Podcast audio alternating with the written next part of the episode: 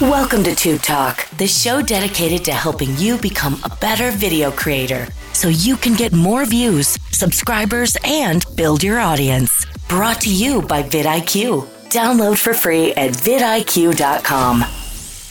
Oh, yes. Welcome back to the Tube Talk podcast presented by vidIQ. I am your host, Viper, the man about tech, executive producer here at the vidIQ. And this week, my voice is the only one you will hear. That's right. Your boy Viper is going solo coast to coast this week because people are busy. Dan, the man, is out. He's busy doing his thing. He's going to be out, I think, for the next week or two because he's about to go on vacation. I don't know who allowed this, but uh, yeah, He's going on vacation, so it's just Viper. But uh, this week, I just want to take a few minutes to talk about changes that YouTube is undergoing and have undergone recently here and the community's reaction to those changes. Recently, as we've highlighted before on this podcast, we know that YouTube removed the dislike counter, not the button, because the button is still there, but they removed the dislike counter. So now when you go to a YouTube video and you hit thumbs down on it, you will no longer be able to see how many people have hit that same button as you. And that caused a bunch of uproar in the community, but YouTube had their reasons. What those are, we will probably never know. And it's probably a good thing that we don't know, but we won't know because we don't have access to the inner sanctum, the inner workings of why YouTube does what they do. I can tell you that not everybody at YouTube agreed with this move. YouTube liaison Matt Koval publicly has stated that he, at first, was not on board with YouTube removing the dislike button. But as he heard more stories from different people and they talked to different creators about it, he kind of began to change his mind on the matter. But he initially did not agree. I just learned earlier this morning that YouTube has removed something else from the platform that is causing a little bit of consternation, but not nearly as much as the removal of the dislike button. The YouTube Creator Academy is no longer its own separate individual entity. There is no longer a section on YouTube dedicated to the Creator Academy. For those y'all who are not familiar, the Creator Academy was basically a beginning creators like YouTube handbook. They had a particular section on their site where you can click on the Creator Academy and take a bunch of courses and figure out how to grow your channel on YouTube, how the platform works, what is expected of you, guidelines, different ways to grow your channel, how to think about doing thumbnails, how to make your video more inclusive, just a bunch of different things that you might not necessarily think about as a new creator to the platform. The YouTube Academy was there to help us understand the basic functions of the platform. But as of this morning, it is no longer a thing. If you Google YouTube Creator Academy and you click on the link, it can redirect you to any number of things. But one of the things that it redirects to is like a playlist with a bunch of different videos that were done on the matter, or they have like different channels now inside of YouTube, like a YouTube creator channel or creator insider. But there's no longer a dedicated section on YouTube for the Creator Academy. And of course, because this is a change that YouTube has made, people are unhappy. Now, when I first heard about this this morning, my first thought was they probably eliminated the Creator Academy because not many people were using it. I mean, I'm sorry, but I've been on YouTube four years and I can probably count on one hand how many times I've heard creators refer to the Creator Academy. But I was also talking to my friend Roberto Blake this morning, and he is of the mindset that a lot of people use the Creator Academy. And I also heard from other people who had the Creator Academy bookmarked. So apparently it was getting some use, but I don't think it was getting enough. And to back my point, I'm reading a tweet here from the YouTube liaison, Matt Koval himself, and responded to somebody else's tweet about them removing the Creator Academy and Matt says, well, in the case of Creator Academy, like many things that get closed down, it was getting lower and lower engagement, yet there were full teams running it, content, engineering, etc. So they decided to migrate the material to other more used surfaces. So basically, what that tells me from Matt's response is that my initial theory was correct. Not many people were actually going to the Creator Academy. And as he highlighted, they had an entire team dedicated to running and upkeeping that Creator Academy. And if that resource isn't getting used, why would you then allocate resources to the maintenance of that resource if people aren't using it in large numbers? So he said that he redispersed the content of the Creator Academy to other areas that are being used more. So that team can now be refocused to do other things that are more important and gain more traction on the platform. But of course, you know, that explanation probably going to go over a lot of people's heads and they're not going to be happy with YouTube because, oh my God, it's another change that YouTube made, et cetera, et cetera. Listen, people, listen very closely. YouTube is a global multi billion dollar conglomerate. Okay. They don't make decisions on a whim. You are talking about hundreds of thousands of creators that use this platform on a daily basis, advertisers who pay millions of dollars to have their content put on the platform. There's a lot of things that YouTube, as an upper management organization, they have to think about before they actually put a change into action. They just don't wake up and say, oh, let's remove Creator Academy and remove it the same day. No, it doesn't work that way. There are meetings to be held. There are brainstorming to be had. There are cause and effect, risk analysis, all these other fancy terms that I'm not going to get into. But these things are happening behind closed doors, and they're probably happening over a long period of time before the change is ever seen by us end users. You cannot make a change on a scale this massive without thinking it through. It's not smart business. So believe me when I tell you, when we're getting upset about whatever changes that YouTube is making on this day, they have thought about the ramifications and the pushback from said change long before we even got to it. Now, sometimes, and it's rare, YouTube will recognize that the creator community as a whole is unhappy with a particular change and they might come out and apologize. But most of the time, since they've already ran the risk analysis about that change that they want to make to the platform as a whole, they know what's coming before you all even get to it. So they're not going to even acknowledge it because they understand that, okay, this is the reaction that we expected. We can't be surprised that the community is reacting this way because we ran this through our risk analysis. They think about these things at a much higher level than me or you would even bother to take the time to think about. Again, this is the biggest network on planet Earth. YouTube is bigger than any television network I would argue YouTube at this point is probably even bigger than Disney, in my opinion.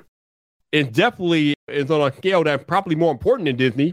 I know there might be some disagreement with me. If you do, just tweet at me, tweet at vidIQ, hashtag Tube Talk so I can read it. I'm always up open for a discussion about this stuff. But YouTube is the biggest network in the world as far as getting content out to people across the globe. Two billion monthly active users on YouTube. So when they make these changes, they just can't make them on a whim.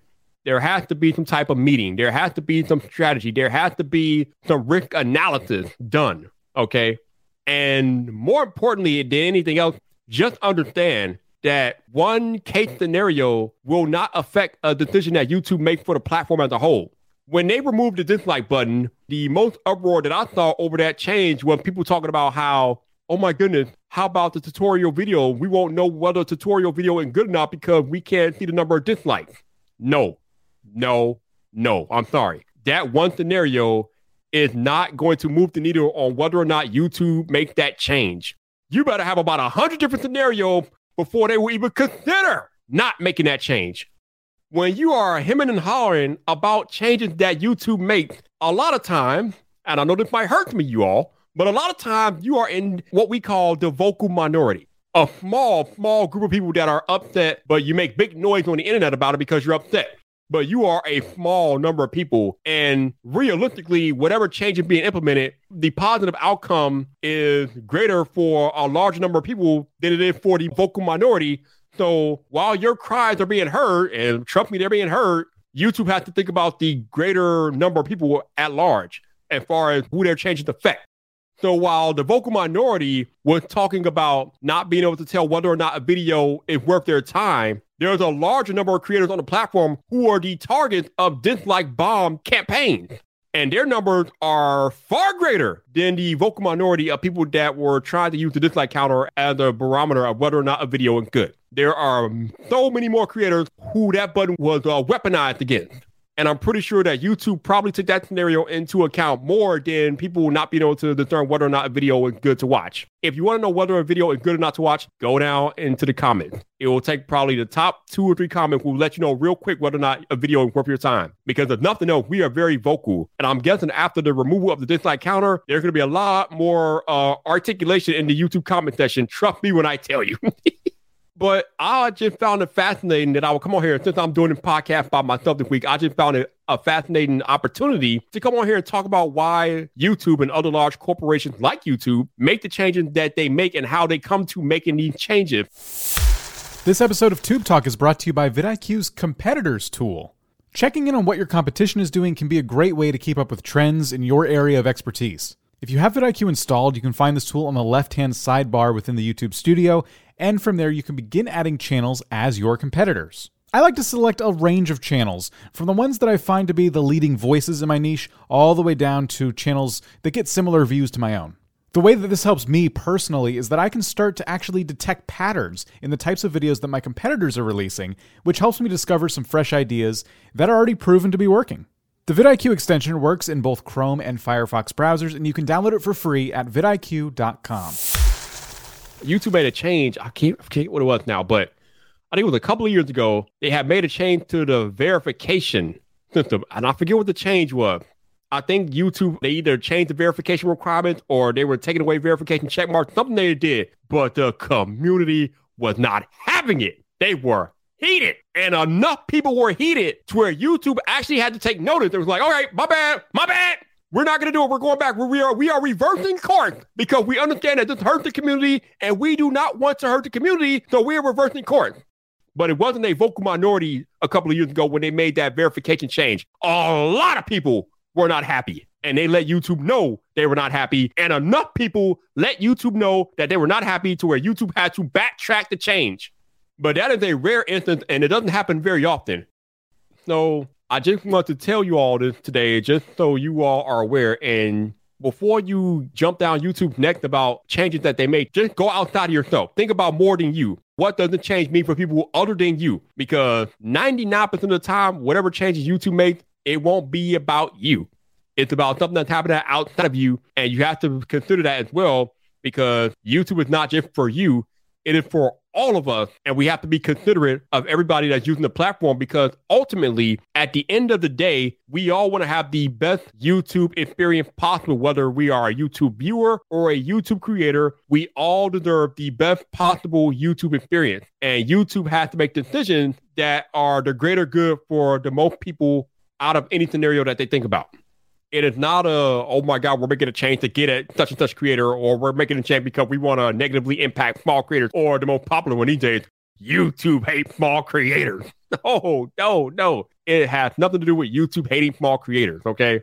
Actually, funny story about that. When YouTube removed the dislike counter, there were some notable large creators that were not happy and they had actual meetings with YouTube because you know large creators they have they have more access to an actual YouTube employee than small creators. So a couple of the large creators actually had meetings with YouTube about this, and YouTube has not made any changes to the dislike counter. So um, if you really think that YouTube doesn't like small creators, well, those big creators cry when not heard by YouTube because YouTube did not revert their changes to the dislike counter. YouTube is thinking about the platform. They're not thinking about individual creators. They're thinking about the platform and how to sustain relevance and make the platform competitive in the long run because YouTube is no longer the only game in town. YouTube has to think about what Twitch is doing. They have to think about what TikTok is doing. They have to think about what Facebook and Instagram are doing. So they have to think about what their competitors are doing. Not to say that any of these platforms are actual competitors to YouTube, but YouTube still has to think about what these other platforms are doing because now other platforms are monetizing creators. Now you're like, Viper, why is that important? Well, if you're a creator, you know why you know why that's important. But for those y'all that don't understand the concept, other platforms are now monetizing creators. For the longest time, you all, YouTube was the main player in town, the only game in town as far as creators monetizing their content. Not anymore. TikTok is monetizing creators. Instagram is monetizing creators. Facebook is monetizing creators. Even Twitter is monetizing creators. So when I tell you that YouTube is no longer the only game in town for getting your content monetized, that means that YouTube has to be ever vigilant about what these other platforms are doing so YouTube can remain competitive and keep creators on their platform. Because YouTube understands that the platform would be nothing without the creators who make and put content on YouTube platform. You have to keep the creators happy at large. Now, yes, we have criticized changes that YouTube have made in the past, and we thought that some of those changes might be to appease advertisers, and some of that might be true. But even more important than that, YouTube has to make sure that the platform remains viable and appeasing for its current creators and, more importantly, its future creators. Because if you poll the youth today and ask them what they want to be when they grow up, you're no longer getting the common answers like doctor, lawyer, astronaut. No, no, no, no, no When you ask the youth of today what they want to be when they grow up, they are answering YouTuber, content creator. And YouTube knows that they have to know it. So, in order for that to continue and YouTube to continue to have their stronghold on being the it place for most creators, they have to continue to make the platform more viable and appeasing for future creators. When I was talking about them removing the dislike counter with a friend of mine, people have pointed out to me that uh Viper, YouTube is the only platform with a dislike counter. Facebook doesn't have a dislike counter. Twitter doesn't have a dislike counter. TikTok does not have a dislike counter. And I thought that very interesting. Initially, I thought to myself, why does none of these platforms not having a dislike counter affect YouTube? And then I thought about it more. I'm like, you know what? Yeah, I can I can understand that because again, on YouTube, there were creators, one of them being a friend of mine, who were who was the target of a dislike bomb campaign where people would go to their videos and essentially pile up the number of dislikes, which could impact creator mental health and things like that. Other creators on other platforms don't have to deal with that because their dislike button cannot be weaponized against them. So again, to go back to what I was just saying earlier, if YouTube wants to continue to be a place where creators want to come create content on, they better be taking care of things that can be used to be weaponized against creators. The dislike button counter, it had to go. If they want to maintain that competition with other platforms, they have to make YouTube a safer place for creators. And that means removing the dislike counter. It's kind of weird when you think about it, but again, as I invited you all to do earlier in the podcast, you have to think about things that are bigger than you. I myself personally, I could care less about the dislike count of being there or not being there. It doesn't affect me. It doesn't affect the way I use the platform. But I also understand that I have friends that have been the target of dislike campaigns that have negatively affected their mental health. So because I understand that, I am now more sympathetic to their cause and I'm now more understanding of why YouTube felt like they needed to remove the dislike counter to protect creators. Again, I don't care because it doesn't affect me, but I am not the only person that's making content on YouTube. There are a ton of creators making content on the platform and they need to be protected at all costs. And trust me when I tell you, YouTube is going to do whatever they got to do to protect creators at all costs, even at the expense of some luxuries that creators on YouTube or some features that creators might enjoy. But if it could be a detriment to the creators and the platform as a whole, YouTube will eliminate it or they will make a change that makes the platform more safe for creators. And good on YouTube. They have to compete. In the consumer space, we always talk about how competition is a win for consumer. Well, guess what? Competition is a win for content creators because if these platforms are made to compete against each other, that means all of us creators win because now these platforms are all competing for your content, your attention, your work. They're all competing. They all want to make the best platform possible so you, the creator, want to come create content for their platform. Competition is a win for all of us creators, no matter what platform you're on. And that is not something that you as a creator should be complaining about because that means you have more chances to win. And ultimately, you have more ways to monetize your content. Ultimately, any large corporation or company worth their thought is going to do things in their best interest to make sure that company stays afloat and that bottom line stays green. But in the creator economy, a lot of that comes down to making sure your creators are taken care of and making sure that your viewers are having the best viewing experience possible. And the, this is what these platforms have to contend with today. They have to make their platforms the best overall experience possible for all involved to keep people coming back to the platform. And as I alluded to earlier, to keep future creators interested in coming and making content for their respective platform.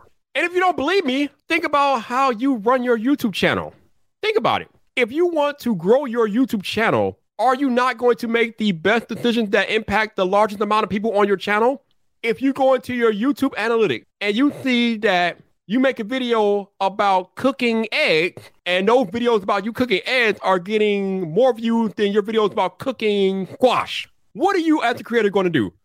Are you going to continue to make videos about cooking squash or are you going to make more videos about cooking eggs? Now, obviously, I'm talking about this at a creator level as far as how you will run your YouTube channel, but these are the decisions that these corporations are making at a much, much larger scale. They are making the same decision that you are making about how to run your channel because trust me when I tell you, when you start making money on YouTube, you are now a company owner. You are the CEO of your YouTube channel, which means you now have to make decisions which go for the greater good of your audience. You want to make the decision that will draw more people to your content and satisfy the people that you already have on the platform, on your channel. You are going to make those data driven decisions that grow your channel, your company. And YouTube is going to make the data driven decisions that will grow their brand, their platform. Again, going back to what I said earlier about the removal of the Creator Academy, Matt Koval, YouTube liaison, said it himself in a tweet. People weren't using it much, and YouTube was allocating resources. And YouTube felt like those resources could be allocated in better places. So that means that the Creator Academy ultimately had to be redismissed, had to be changed. It can no longer be its own individual thing because the resources were being wasted on it because not many people were using it or not enough people were using it. And we as creators are making the same thing. We're making the same decisions about our YouTube channels. If we make a piece of content that doesn't resonate well with the audience, chances are we are not going to continue to make that content. We're going to try something uh, new or we're going to make content that resonates more with the audience. Because ultimately, we want to make content that will get the most amount of view possible.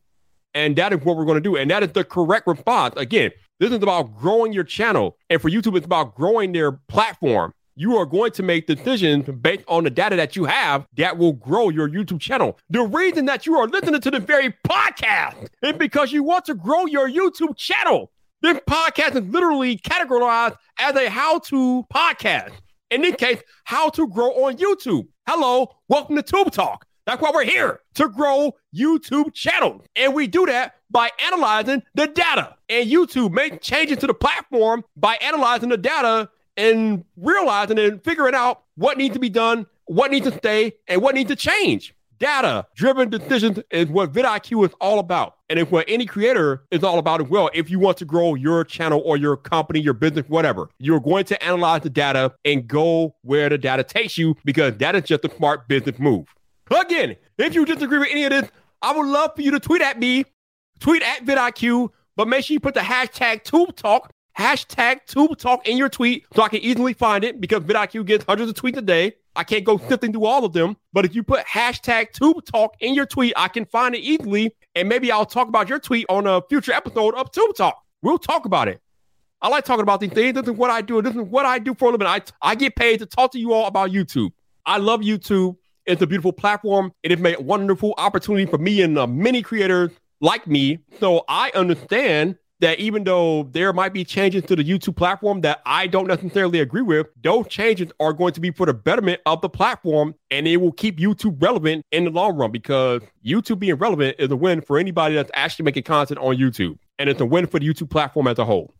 Hopefully, something I said in the past half an hour has resonated with you all. I appreciate you all listening to another episode of Tube Talk. Next week, we should have somebody back. Like I said, I think Dan is still going to be on vacation, so I'll have to drag one of my other coworkers, or hopefully, I'll be able to find a guest by next week. But we should be back to a two person team for the next episode of the Tube Talk podcast.